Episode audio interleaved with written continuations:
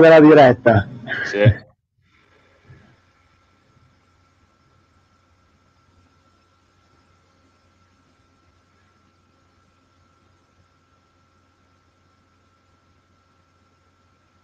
Ok, proviamoci.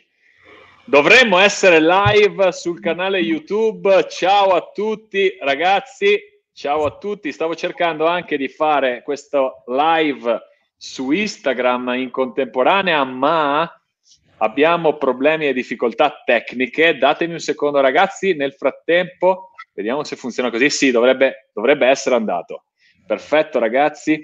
Allora, siamo live su Instagram e su YouTube. Signori e signori, vi do il benvenuto a questo live e voglio introdurre l'ospite di questa sera. Sono felicissimo, emozionatissimo e motivatissimo. Signori e signori, Michele Graglia. So che non puoi sentire il loro entusiasmo, Miki, però ti assicuro che c'è. Grande piacere essere qui. Sono anch'io molto felice di poter condividere quest'ora insieme.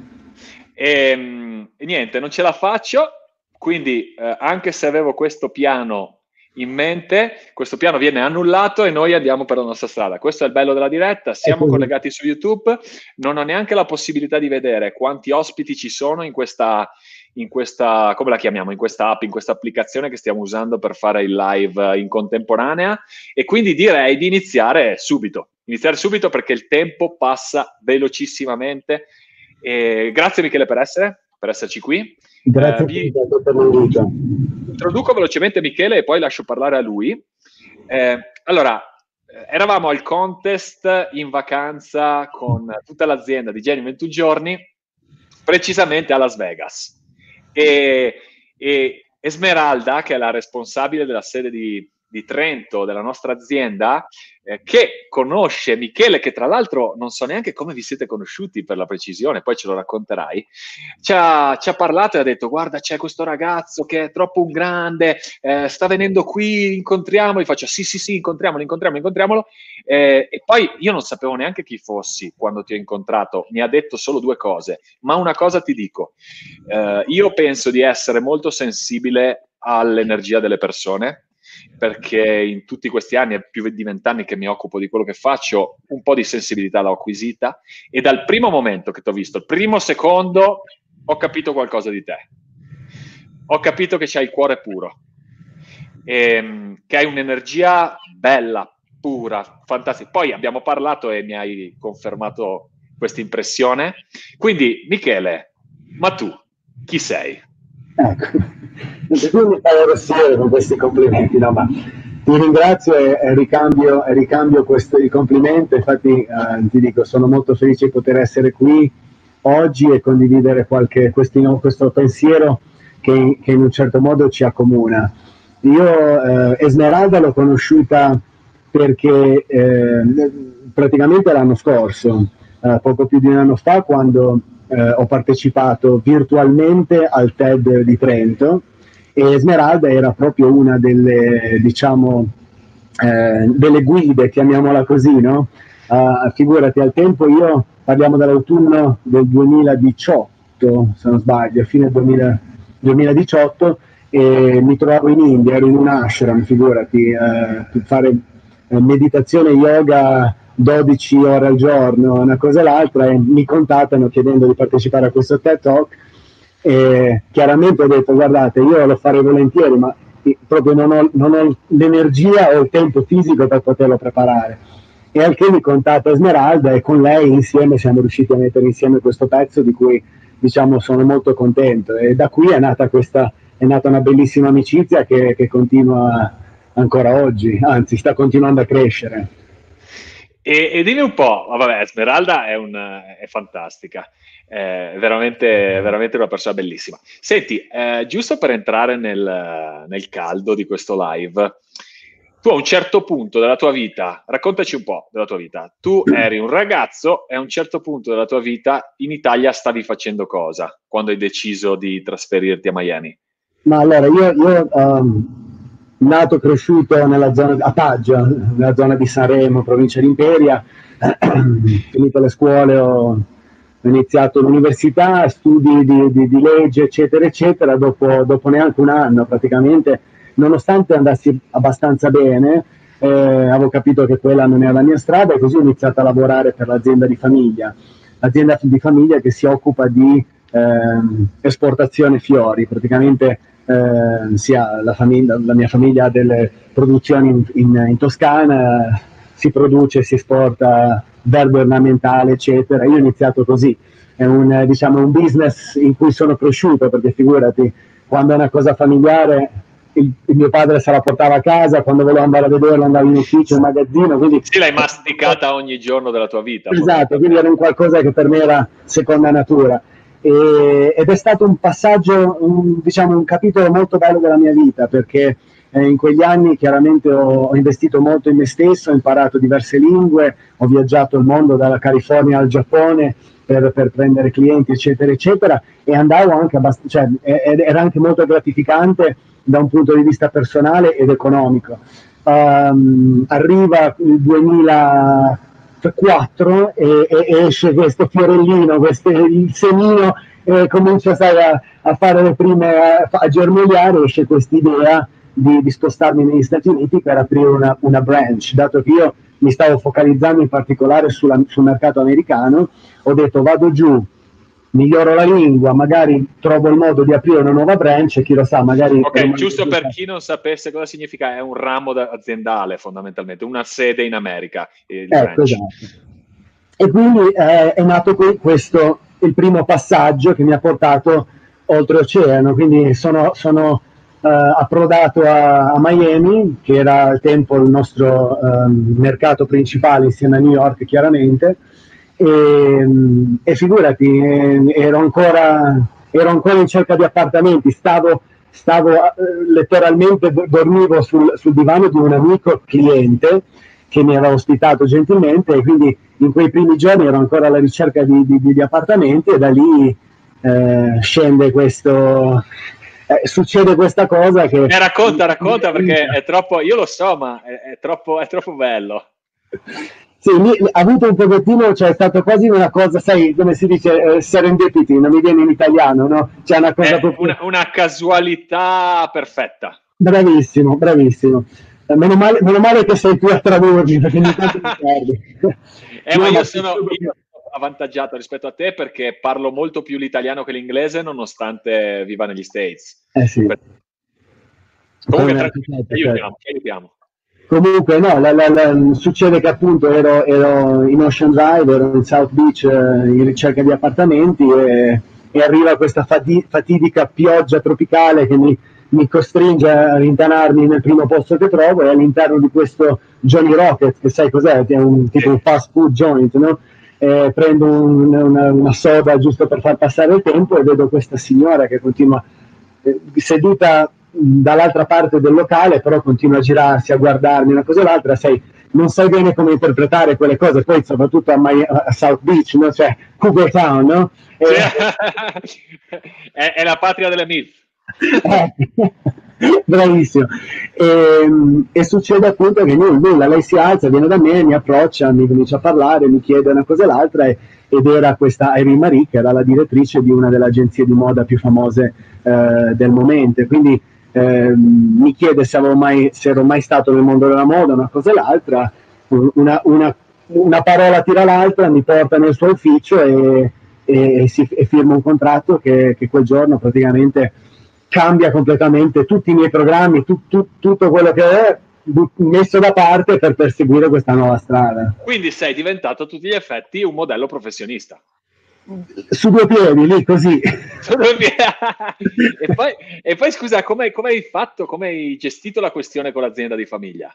Ma per, per ancora una per quella stagione poi ho continuato chiaramente a, um, a sviluppare le vendite, eccetera, anche se l'idea della branch era eh, crollata definitivamente perché non so se ricordi crisi devastante economica 2007-2008 fino al 2011 quindi per me quello è stato quasi una cioè io sono andato negli Stati Uniti per un qualcosa che non, non si è materializzato per problemi vari ma mi ha offerto un altro, un altro percorso. Io l'ho preso ho caval- solitamente dico ho cavalcato quell'onda perché è stata veramente un'onda che mi ha preso così su due piedi e mi ha trasformato la vita.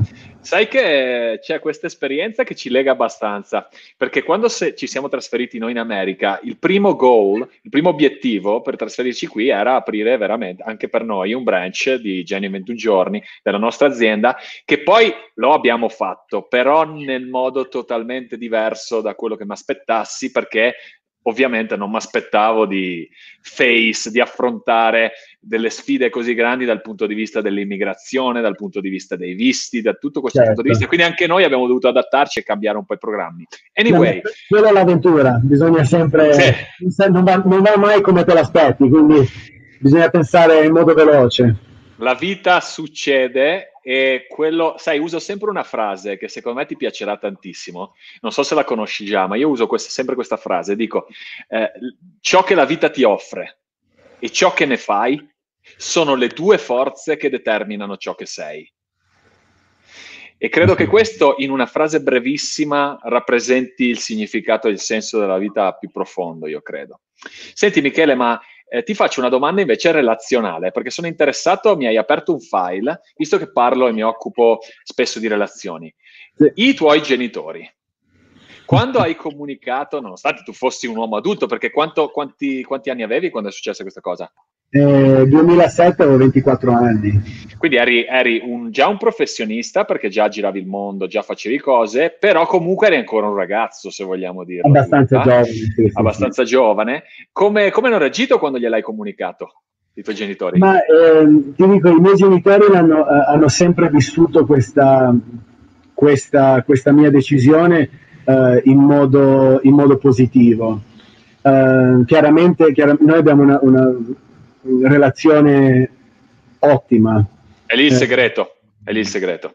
Ho un, diciamo, un livello di supporto davvero molto grande e c'è proprio un, una relazione davvero, eh, direi, perfetta. E, ehm, chiaramente per un genitore è, è, difficile avere un figlio dall'altra parte del mondo e non vedersi per, per lunghi periodi di tempo, però come ripeto sono due persone che mi hanno sempre permesso di, diciamo, di, di muovere i miei passi e anche di fare i miei errori. Eh. Uh, un pochettino per, per, per, lasciarmi, per, lasciarmi, prendere le mie direzioni, per lasciarmi prendere le mie decisioni e, e imparare dai miei, dai miei, errori. Quindi que- credo che questo sia una delle, delle, delle, delle, lezioni più grandi che mi abbiano dato. Mi hanno sempre spinto, incitato e, e, e diciamo supportato, ma eh, sempre lasciato, non, non, mi hanno mai imposto nulla, ecco, diciamo questo. Quindi per loro è stata una, diciamo, hanno vissuto questo sogno insieme a me e la viviamo nello stesso momento, nello stesso modo. Io manco a loro tanto quanto loro mancano a me. Sai, penso che quello che tu hai detto adesso sia uno dei segreti del, della relazione con le nostre radici, perché tantissime volte succede quando facciamo i corsi che ci sono delle zavorre, ci sono degli ostacoli nelle relazioni, perché i figli di solito si aspettano delle cose diverse e i genitori fanno altrettanto. E credo che, visto che nella vita è, è normale no, avere opinioni diverse, siamo persone diverse, ma quando c'è una relazione solida, e stabile, la comprensione, l'ascolto, l'unione, la complicità sono, molto più, sono molto più, facili. Quindi è un investimento da fare, se vogliamo migliorare la qualità della nostra vita, un investimento da fare è creare relazioni che vogliamo con le caratteristiche che vogliamo. Assolutamente. E la Quindi, famiglia, la famiglia è, il primo, è, il primo, è il primo posto, assolutamente. Assolutamente, assolutamente. Le nostre, eh, se tu pensi e, ti paragoni, e ci paragoniamo a una pianta, la famiglia d'origine sono le nostre radici se una pianta non è sana è perché c'è qualche problema che parte dalle radici, certo. solitamente, se è, una, se, è, se è, un problema tosto. Sì, se sì, è un piccolo virus, no, non parliamo di virus in questo periodo. Eh, in questo momento lasciamogli stare. Lasci, lasciamogli stare, va. Allora, senti, insomma, inizia a fare il modello, inizia a fare il modello e ovviamente il tuo stile di vita cambia. Assolutamente. Ho cominciato a, diciamo, io arrivavo da un paesino nell'entroterra ligure, eh, lavorato, diciamo, lavoravo molto duramente eh, negli, anni forma, diciamo, negli, anni formativi in azienda, eccetera, eccetera. Eh, chiaramente ho fatto le mie feste, eccetera, eccetera, ma non è mai stato a quel livello, perché poi chiaramente sai, mi sono trovato in un ambiente completamente, eh, cioè da film, no? come ti puoi eh. immaginare, sai, feste eh, fancy sai, Rolls Royce, limousine, case mansion da, da, 20 milioni di dollari, non mie eh, assolutamente, però... però quello era l'ambiente. Quello era l'ambiente. in quell'ambiente dove hai accesso a tutto questo, dove hai accesso a questo stile di vita e dove che va oltre i limiti che conosciuti, insomma. Ecco. Oltre qualsiasi concezione, perché da, davvero eh, ci sono, ho vissuto delle realtà che, che a volte cioè, mi veniva da toccarmi, a dire, cioè, qua siamo proprio in un, ci stiamo estraendo da, da, dal mondo, perché quello che vivi, quello che ho vissuto eh, a Miami è stato, un momento, è stata una bolla, è stata una bolla diciamo di perfezione per quello che era di quel momento che però mi ha, mi, ha, mi, ha, mi ha, un pochettino distaccato da quella che era anche la, la situazione reale del mondo, del mondo al di fuori di quella bolla, perché noi, ti ripeto, in quel periodo lì parlavamo del 2008-2011, quindi sono anni in cui diciamo, il, il mondo del business, il mondo, il mondo del, dello spettacolo, eccetera, continuava ad andare avanti bene, ma il resto dell'economia mondiale era abbastanza, cioè c'era quel grosso problema del, del, del foreclosures, gente che sì. perdeva casa, business che andavano male, cioè sta- è stata una brutta crisi. E noi eravamo a fare festa sei giorni su sette, ehm, viaggi, macchine, so, cioè, capisci, eh, vivevo un pochettino distaccato. Sono arrivato a quella conclusione dopo, sono arrivato un attimo a, a, a svegliarmi dopo, dopo, un anno, un anno e mezzo che c'ero dentro, ma proprio dentro. E son, ci sono arrivato per diversi motivi. Eh, il, il, primo in particolare era proprio quello del... Eh, tu parli sempre spesso di, di emozioni, cioè l'emotività, che, che, poi è quello che spinge le nostre decisioni, eccetera, eccetera. E sono arrivato proprio a un punto dove ero emotivamente depleted, no? completamente svuotato, proprio perché quando, quando vivi così tanto, quando vivi così velocemente, alla fine perdi anche proprio il gusto del, di, di, perdi il valore delle cose. Ecco, Posso aprire una parentesi, Michele, riguardo a quello che hai detto? Perché è importantissimo quello che hai detto. Perché la vita e la felicità nella vita non è questione di cose.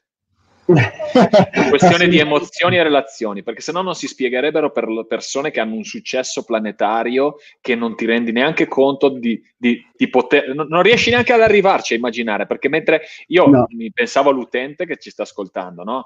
E quando tu parli e dici, cazzo, non c'erano limiti, io, io credo che non possano neanche immaginare cosa intendi per, molti non possono neanche immaginare. E quindi quando succedono cose del tipo che le persone che hanno successo mondiale si autodistruggono, dicono, eh, tu, tu, capisci, proprio lì capisci che non sono le cose, non sono no. i soldi, non è il denaro, eh, non sono nemmeno i risultati, ma è la persona che diventi ogni singolo giorno, la, la persona... e, e, quindi, e, quindi, devo dirti che questa tua testimonianza è fighissima. Io lo sapevo che sarebbe stata fighissima. Quindi dai, eh, non ti interrompo. Quindi a un certo punto ti sei svegliato da questo torpore emozionale. Diciamo, diciamo così, mi sono svegliato da questa, da questa vita che, che, in un certo modo mi ha travolto, mi ha permesso comunque di vivere eh, esperienze grandissime che ti dico, non, non rinnego e non cambierei perché comunque eh, come sappiamo bene, ogni esperienza è quello che ci forma e è quello che, diciamo, è quello che mi ha permesso di diventare chi, la persona che sono adesso. E, però appunto mi, ha, mi, mi, sono accorto che quella vita non funzionava per me.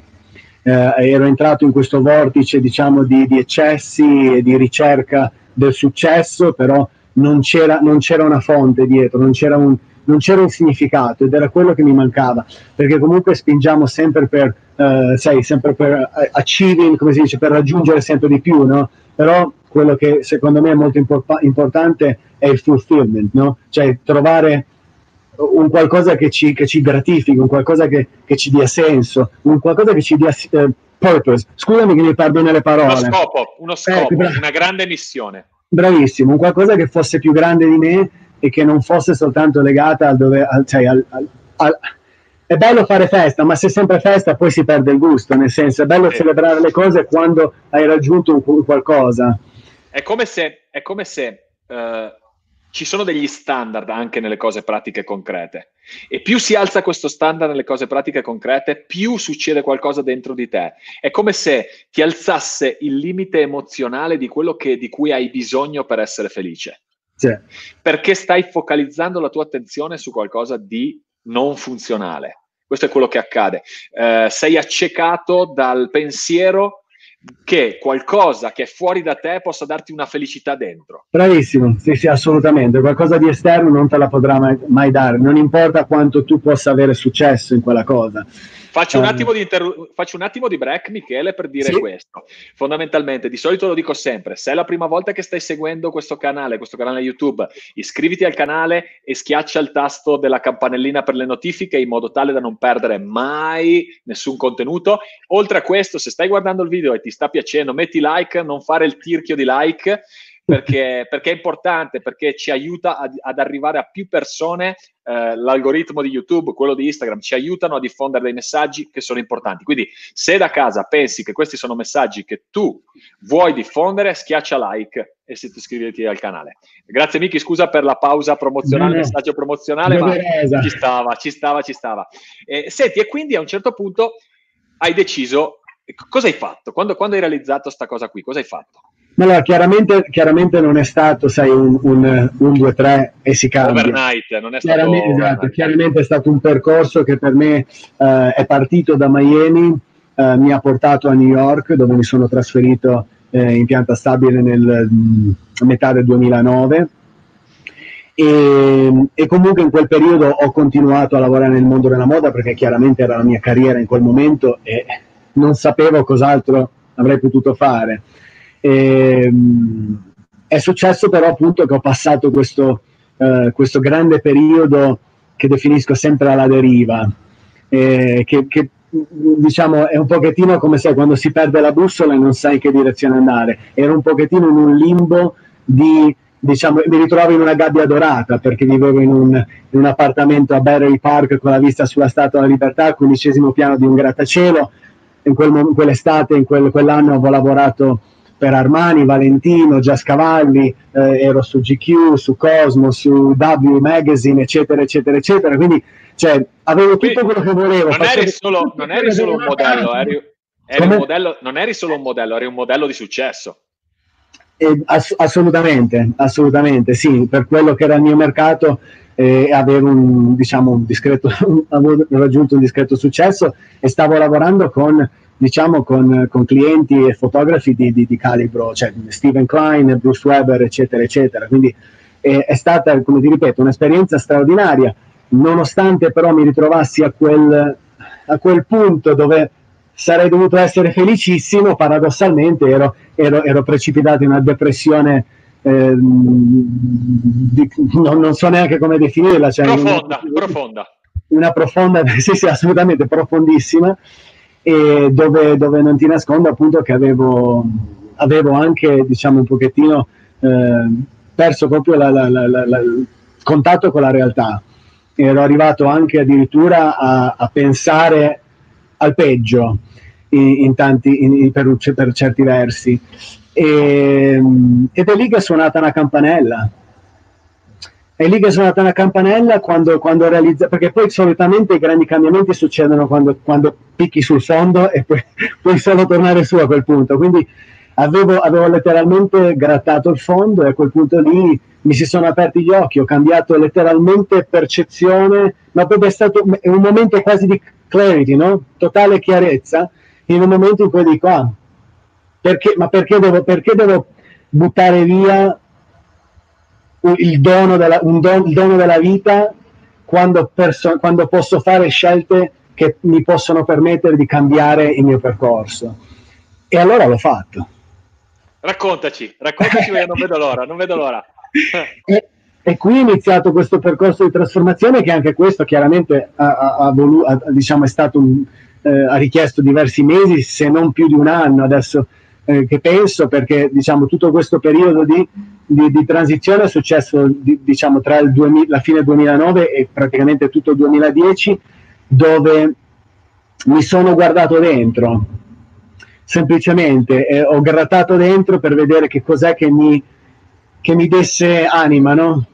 cos'è che mi desse energia e qual- un qualcosa da poter perseguire. E, e da lì, diciamo, eh, è nato un qualcosa di... è, è tornato quasi il sapore del... De, non so, quasi il piacere del tornare, del tornare bambino. Non so se ha senso tutto questo, ma ha senso, ha senso. Ha senza senso. più dover fare cose perché devo, devo, fare soldi, devo avere successo, devo, de- no, farlo perché mi piace farlo, farlo perché mi dà gioia, farlo perché mi rende me stesso. E quindi, eh, diciamo, qualcosa che mi ha sempre eh, chiamato, chiamiamolo, diciamolo così, è stata l'avventura. L'avventura e l'esplorazione. Ho sempre provato un grande senso di eh, rispetto e adorazione, forse un po' troppa, ma usiamo adorazione per la natura e per i grandi spazi selvaggi. No?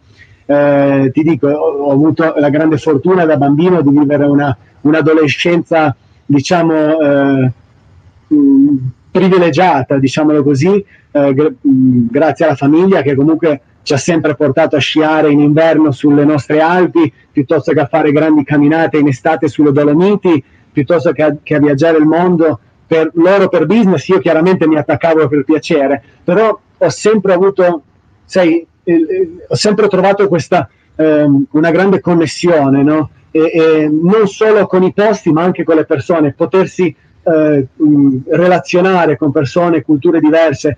Ho sempre trovato grande, qualcosa di, veramente molto speciale lì. E quindi ho cominciato appunto a leggere libri, documentari di tutti di esploratori di ogni tipo, ma non solo a livello sportivo, parlo proprio di esplorazione anche solo an- antropologica. Quindi parliamo di, di, qualcosa che mi portasse al di fuori di quelle grandi città, che mi portasse magari nella tribù che ti spiega il segreto della loro, di perché loro sono, sono tutti così sani e felici e noi, siamo, noi abbiamo tutto e siamo malati e, e depressi. Ma allora che c'è? e io ero lì a scavare, a cercare. E a quel punto eh, ti dico, ho letto di, di, di, di scalatori, di, nuotatori di grandi fiumi, di, gente che attraversava l'oceano a remi, eccetera, eccetera, cose che mi hanno sempre appassionato, ma nessuno mi ha mai chiamato. Fast forward, andiamo avanti qualche mese, arriva le feste di Natale del 2010 mi butto nel primo Barnes Noble che trovo in Union Square, stiamo aspettando la mia allora, moglie, allora fidanzata, adesso moglie, Loren, e per, per chi non lo sapesse è una, una catena di librerie. Sì, Barnes Noble, sì esatto, libreria, e mi butto in questo, questo, nella sezione sport, eccetera, c'è avventura e mi imbatto in questo Dean Carnazes che esce plastico da una anche, anche per te. Marathon Man, chiamiamolo così. Sì anche e, io l'ho letto. che storia. questa sua storia mi ha, mi ha, proprio colpito nel segno, mi ha proprio beccato lì perché nonostante arrivassimo da percorsi di vita diversi, eravamo arrivati alla stessa conclusione. E lui aveva risposto a tutte le domande che avevo. tutte, c'erano tutte lì nel libro. Ho detto, ah, allora se ha funzionato per lui, magari funziona anche per me giorno dopo vado a comprarmi un paio di scarpe di corsa, ho iniziato a fare giri in Central Park e adesso siamo qui a parlare. che storia, fantastico. Senti, hai fatto tante imprese. Qual è l'impresa di cui sei più orgoglioso? Badwater. Raccontacela. Ma la, la Badwater è la gara che mi ha, mi ha affascinato di più di tutte, quella che mi ha portato dentro questo mondo delle ultra eh, più, del, più del, del, Monte Bianco, più della Spartathlon, più, di qualsi, più, più della Western States, tutte, tutte, grandi gare nel mondo delle ultra, però la Badwater per me ha sempre rappresentato lo spirito dell'ultra, cioè spingersi oltre i propri limiti e facendolo in un ambiente estremo. Quindi, Michi, puoi, puoi essere, poi siccome la stragrande maggioranza del pubblico sono sicuro che non, non sa precisamente di cosa stai parlando, sì. puoi descriverci in cosa consiste questa impresa? Allora, la Badwater 135, 135 sono miglia, quindi 217 km, è la gara considerata più dura al mondo, la gara di corsa più dura al mondo, che si corre eh, nel bel mezzo della Death Valley, nella Valle della Morte, che è il posto più caldo del mondo, dove è stata registrata la temperatura più calda mai registrata sul pianeta, e chiaramente è corsa nel bel mezzo dell'estate, quindi temperature che vanno mediamente dai 45 ai 50 e passa gradi.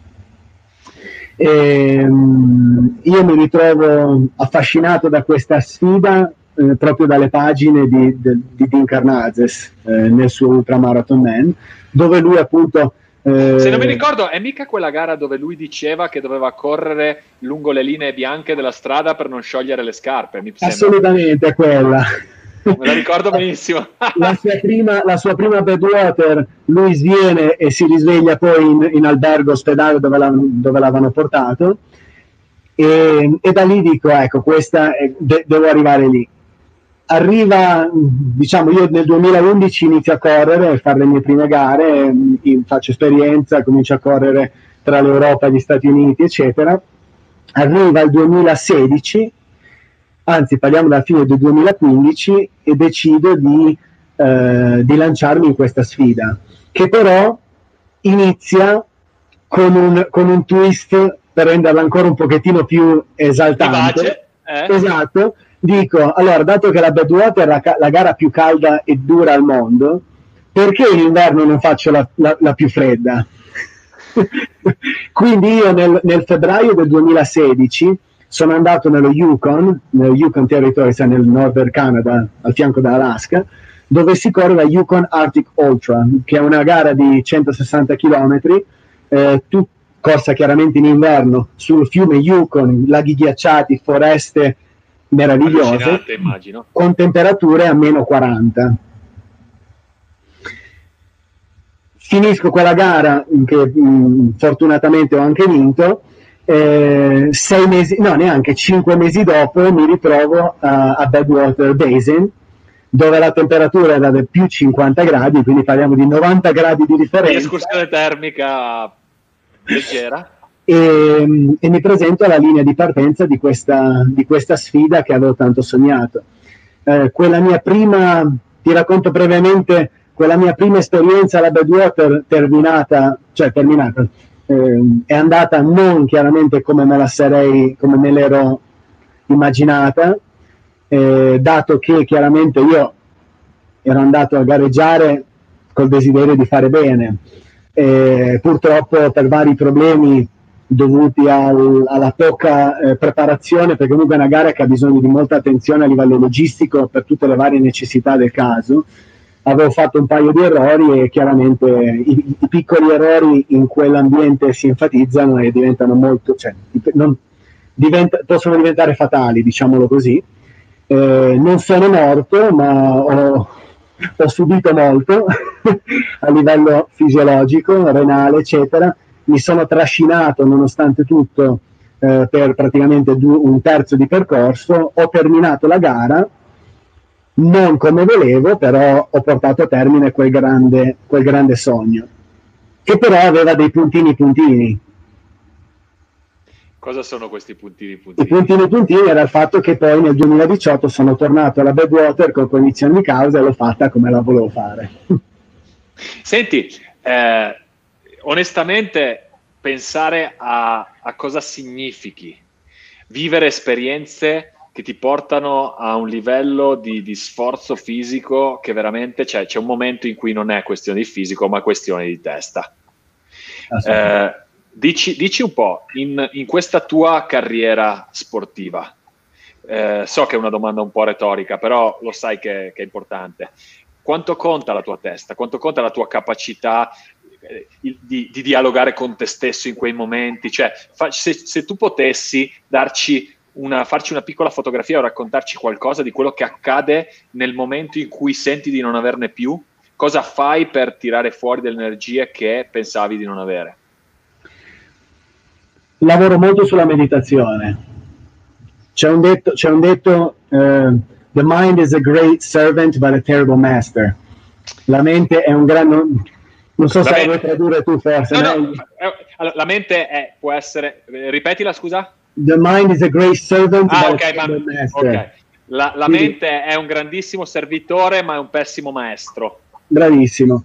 Quindi questo per dire che quando siamo, diciamo, la, ment- la, mente funziona, nel modo, funziona in modo più o meno uguale per tutti, è solo la nostra percezione e il modo in cui la gestiamo che cambia cambia poi il risultato delle nostre azioni. Ed è qui che, che, che entra appunto la meditazione e, ti, e mi riporto alla frase, alla frase che ho detto.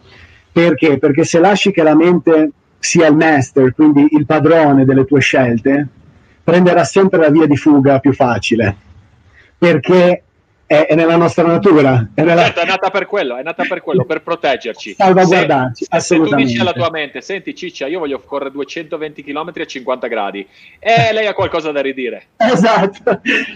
E se tu invece riesci a gestire, diciamo, creare uno spazio mentale distaccato, chiamiamolo così, dove ti puoi, dove puoi, permettere, dove ti puoi permettere di agire in contro, cioè, eh, come si può dire, unbounded, no? dove sei, non sei ristretto da nessuna percezione, puoi permetterti di vivere l'esperienza per quello che è, quindi senza avere il, la costante, eh, il costante tarlo nella testa che ti dice fermati, ah guarda che adesso hai male a questo, ah guarda che adesso hai male a quello, perché chiaramente arriva un punto, anche l'atleta più forte, più preparato della Terra, arriva ad un punto di rottura, che può essere a, a 60 km, può essere a 80, può essere a 100, 150, qualsiasi su, sia il tuo fitness level, però poi arriva un punto dove c'è il passaggio e questo è il passaggio all'ultra e questa è la differenza di, che fa il, la corsa dall'ultra running. L'ultra running entra in gioco questo diciamo quasi questa relazione con la testa. C'è un detto nel mondo dell'ultra che è il 90% mentale e il restante 10% è nella tua testa, quindi ti dà la risposta, è al 100% qua. Non importa quanto sei forte fisicamente, perché come ti ripeto, arrivi a un punto dove, dove tutti i muscoli ti fanno male, dove tutte le articolazioni urlano, dove anche i, gli organi ti fanno male perché arriva nei punti, in particolare nel Valle della Morte, dove è una sudorazione eh, talmente forte che i reni scoppiano e quindi è lì che devi avere quella motivazione, quell'ispirazione che ti permetta di fare quel salto e di, di, dell'ignorare quasi qualsiasi cosa che stia succedendo perché a te non deve interessare, il tuo obiettivo è laggiù.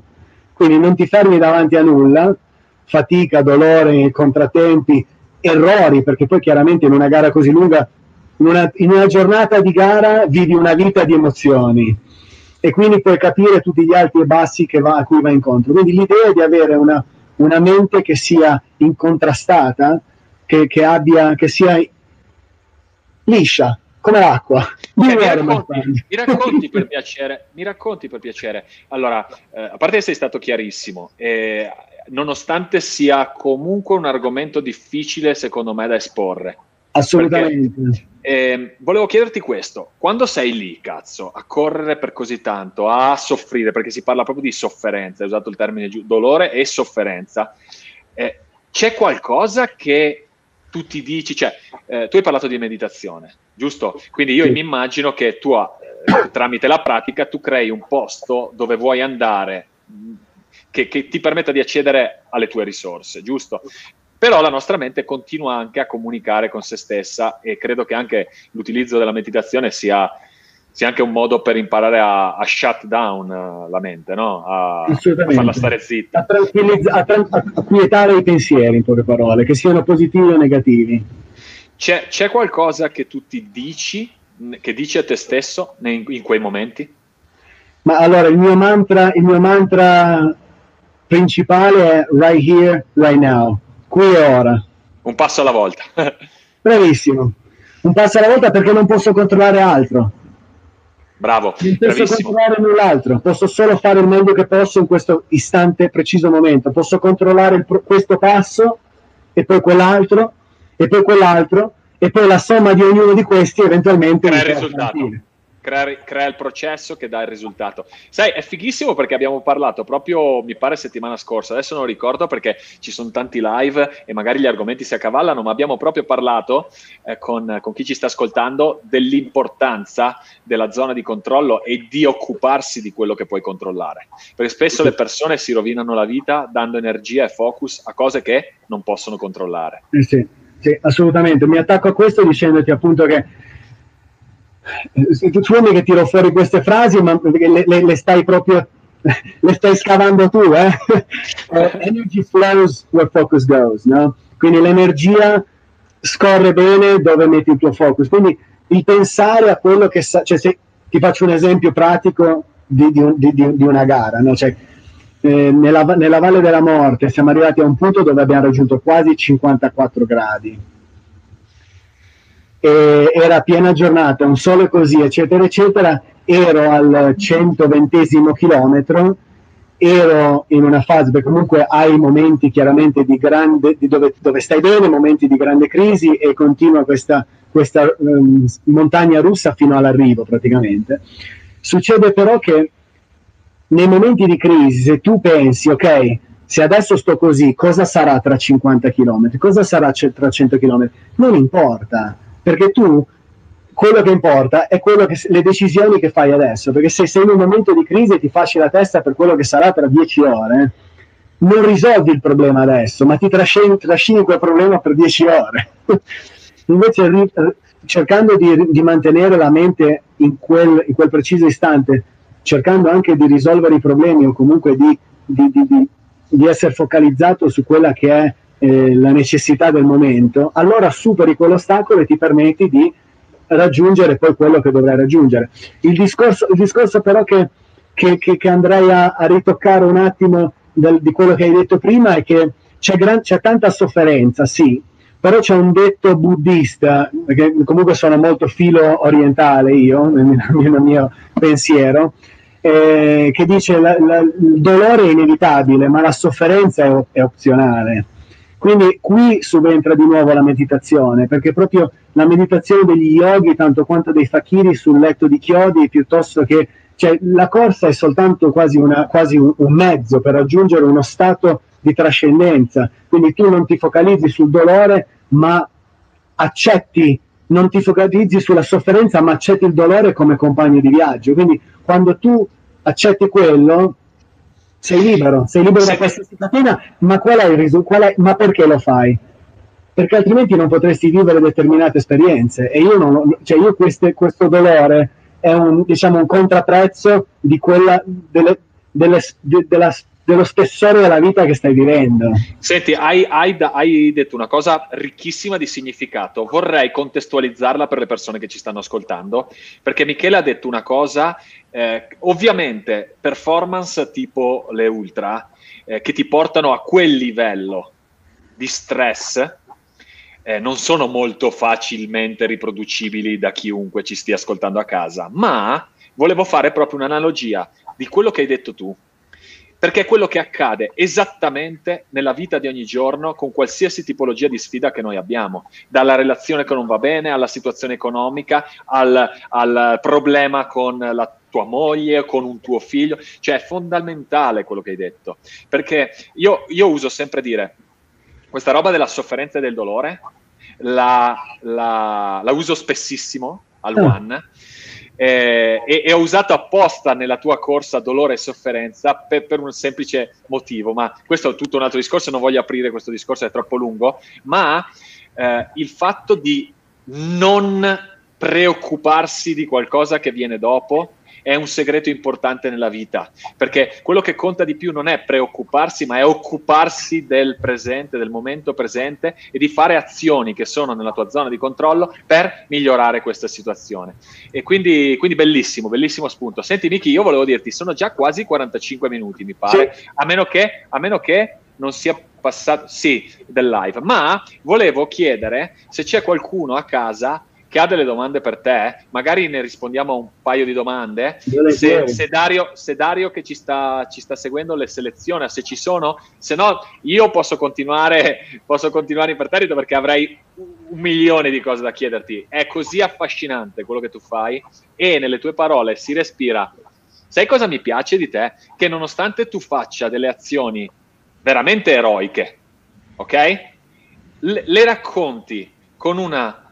Uh, con un'umiltà e una facilità che sinceramente apprezzo tantissimo perché ci consentono di entrare in un mondo che vediamo così distante da un punto di vista così umano e sensibile che ti devo dire mi, mi scalda il cuore.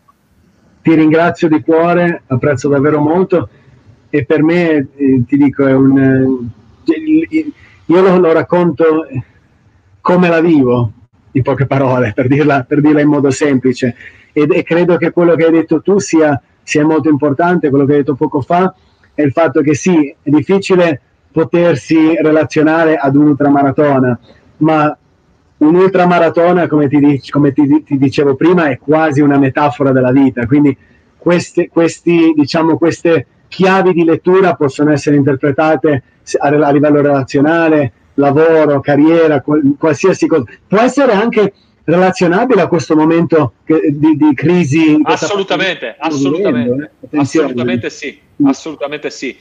Eh, sono, sono totalmente d'accordo. Sono totalmente d'accordo. Mm. Senti, io sto avendo delle, penso, delle difficoltà perché non capisco, è la prima volta che uso questa piattaforma e non vedo nessun tipo di domanda. Mi sembra incredibile. Eh, quando, quando riesco, il live di Instagram è facile. Sì, eccolo qua, mi è arrivato infatti sul cellulare richiesta d'aiuto, eh, mi è arrivato adesso, quindi controllo. Sì, infatti è pieno di, comment- di commenti. Uh, sì, infatti la, le persone... Oh, ok. C'è qualcuno che chiede progetti futuri? Ah, tutto, tutto, parcheggiato nel garage adesso. avevo, avevo tantissimi progetti già quest'anno um, non solo a livello di gare ma anche a livello personale che non starò adesso a, a tirare fuori comunque a livello di, di, di, di, ultra il grande obiettivo di quest'anno per me a livello di gare era eh, è chiamata La Ultra, proprio letteralmente La Ultra, perché arriva da eh, una gara che si svolge a Ladakh, nel nord dell'India, al confine col Nepal. È una gara di 333 km con tre passi oltre i 5500 metri. Wow! Eh sì, quindi una gara, una, anche questa diciamo considerata una delle gare più dure del mondo e, e dato che questo, ho questo, questo, fascino per l'estremo volevo, volevo appunto provare questa, questa nuova esperienza. Eh, questa per ora è ancora un pochettino nell'aria perché non si ha ancora conferme che sia cancellata o meno, quindi vediamo. E Senti, poi, Ricky, Oh, scusami, scusami, no, no, scusa perché io sto cercando di ascoltarti e guardare anche le domande delle persone. Certo, certo. Mi ero accorto che non avessi finito, quindi vai, vai pure avanti. No, no, poi dato che sto seguendo questo percorso di questa, questo progetto di attraversare i deserti eh, che ho iniziato nel 2018 con l'Atacama nel 2019 nel Gobi, quest'anno sarei andato in Antartide. Eh, stavamo già lavorando alle logistiche, eccetera, eccetera avrei intrapreso diciamo, una traversata in solitaria dell'Antartide eh, per un totale di circa 1600 km che però purtroppo al, momento è in, in, cantiere. Senti, io non so, come, non so come dirti quanto ti stimo, proprio come, come atleta, cioè, proprio, oltre che come human being, eh, che, questo, che, questo, è ancora più importante. Likewise ma pensare, pensare veramente vabbè, allucinante. Senti, ci sono tantissime domande, non riusciremo a risponderle tutte. Eh, qualc- questa domanda mi interessa. In cosa è cambiata la tua vita dopo? Eh, io, io cambierei un po' la domanda perché non vorrei parlare proprio di quella gara, ma vorrei proprio parlare, se tu dovessi dirmi questo tuo salto, questo tuo cambiamento totale, dal eh, quello che facevi prima al decidere di perseguire quello che ti faceva battere il cuore. Sì. Come ha cambiato la tua vita? Eh, eh, quando hai significato, quando trovi una sorta di significato per te stesso, poi allora non, non può, può, può, succedere tempeste o qualsiasi cosa là fuori che tu rimani, sei comunque eh, come si può dire, fermo, se, hai comunque le radici salde, tornando al discorso delle radici che avevamo fatto all'inizio. No? E, diciamo, ho, ho, intrapreso un percorso che mi ha permesso di sviluppare me stesso e che questo credo sia già una delle chiavi per vivere una vita che abbia scopo, migliorare se, se stessi. E quella è un qualcosa come l'educazione, che possa essere educazi- educazione o, o fisicità o qualsiasi cosa, è comunque un percorso di crescita personale e questo di per sé ti dà eh, scopo e quindi per questo già non cambierei una virgola di quello che ho fatto. E, e, e poi chiaramente mi ha permesso di vivere la vita che ho sempre envisioned, no? la vita che ho sempre immaginato, poter viaggiare, potermi relazionare eh, con persone nei posti più remoti del mondo, dal, da, da, da, dalle, dalle, gente che vive nelle, nelle, tende nel Sahara piuttosto che nelle yurte nel, nel, nel Gobi, eh, Atacama, grandi montagne eh, in Europa, negli Stati Uniti, ovunque, capisci? È è, un, è un, qualcosa che mi ha permesso di vivere la vita che ho sempre desiderato. E, e, e poi, forse non voglio spingermi un po' troppo oltre, ma al momento è la versione migliore di me stesso che ho trovato e quindi sto continuando a lavorare su quello. Ma sai che, ma sai che hai toccato anche qui un punto super interessante.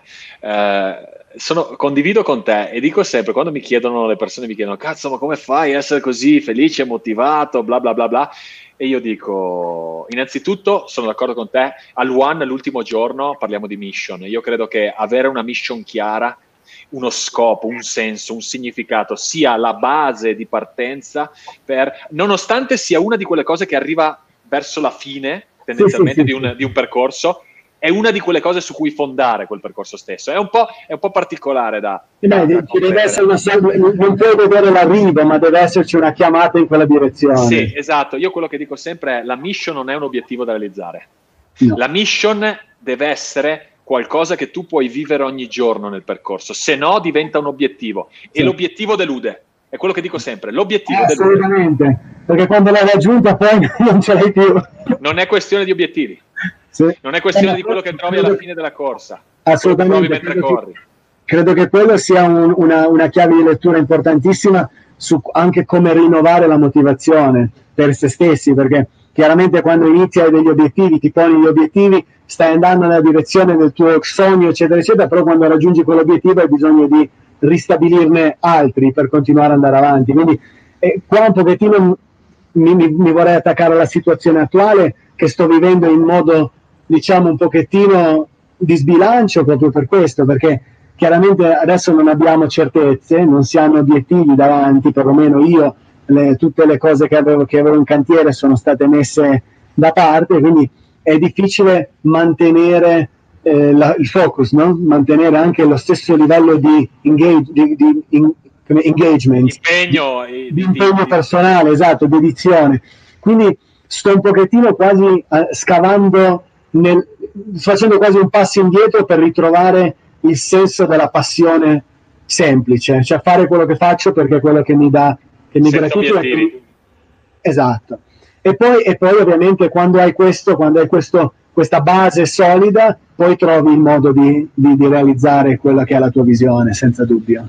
Senti, eh, Michele, io avevo anche delle altre domande. Io ho un amico che è un tuo fan uh, sfegatato, che è un corridore amatoriale, ti aveva fatto delle domande. Io magari per queste domande te le chiederò privatamente perché eh, poi, poi, poi le, le, persone della media crew mi, mi, cazziano se vado troppo lungo nei live perché mi dici dai, che dai. poi non raggiungiamo gli obiettivi. Eh, senti, volevo, volevo veramente di cuore ringraziarti tantissimo. Io sono sicuro che delle persone mi chiederanno se più avanti sarà possibile riaverti come ospite, magari entrare più nel dettaglio di certe cose che non abbiamo toccato, ma, ma da parte mia, guarda, volevo veramente ringraziarti perché sei, sei meraviglioso, sei meraviglioso, hai un'energia che arriva al di là dello schermo, si vede, si vede la, la, sensazione che mi hai dato al primo momento che ti ho incontrato.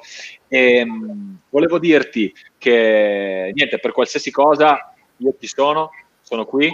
E, mh, volevo dire una cosa a voi ragazzi, mi auguro che abbiate preso tutti gli spunti che ho preso io da oggi, grazie a Michele, e vi volevo dire questo, se è la prima volta che stai seguendo questo live o se fosse già la seconda, terza, quarta, quinta o stai, stai seguendo questi live ormai da anni, allora mi è venuta un'idea, perché ho pensato, sapete che vogliamo arrivare, Michele, io te lo devo dire, eh, noi come community abbiamo l'obiettivo di portare certi messaggi che per le persone sono importanti non a tanta gente, ma negli stadi, cioè, c'è una cosa, c'è una cosa che, mi, mi, mi sta sempre, che mi sta sempre un po' sulle palle. Ti spiego qual è.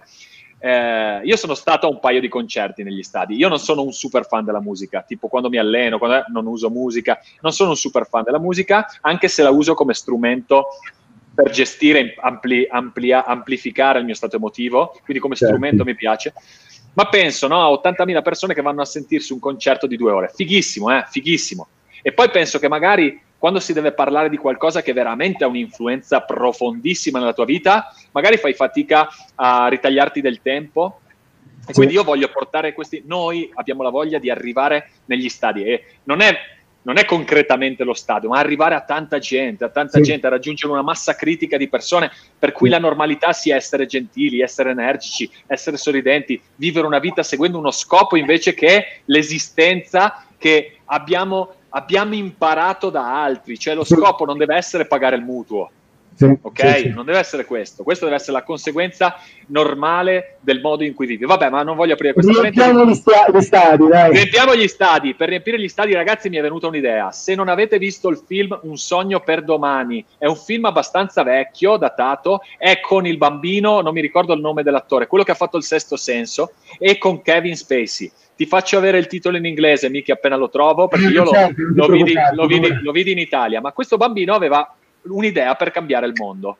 E questa idea si chiama passa al favore, fondamentalmente. Aveva fatto un grafico e aveva detto, se una persona che riceve un favore, un atto di incondizionato di amore da qualcun altro, ha l'obbligo morale di ricambiare un favore a tre persone che non c'entrano con quella che l'ha fatto. E poi, dopo che ha fatto il favore, spiegare questo principio, spiegare questa sorta di, di network marketing, se vogliamo, del cuore, della gentilezza, delle emozioni. E allora io ho avuto un'idea l'altro giorno, farò anche un video che metterò molto presto per spiegare questa idea. Se sei, se stai guardando questo live, se sai di cosa ci occupiamo, la pross- mettiti un obiettivo in testa presenta questo canale YouTube al, a tre persone almeno, non dico tre persone a settimana, dico tre punto nella vita, fai in modo che vedano questi contenuti. Possono succedere due cose, o che non gli piacciono e ti chiamano e ti dicono guarda questo qua col cappellino mi sta sulle palle, non guarderò più niente, va bene, non importa, oppure entreranno in questo gruppo, in, in, entreranno in questa famiglia di forza per il bene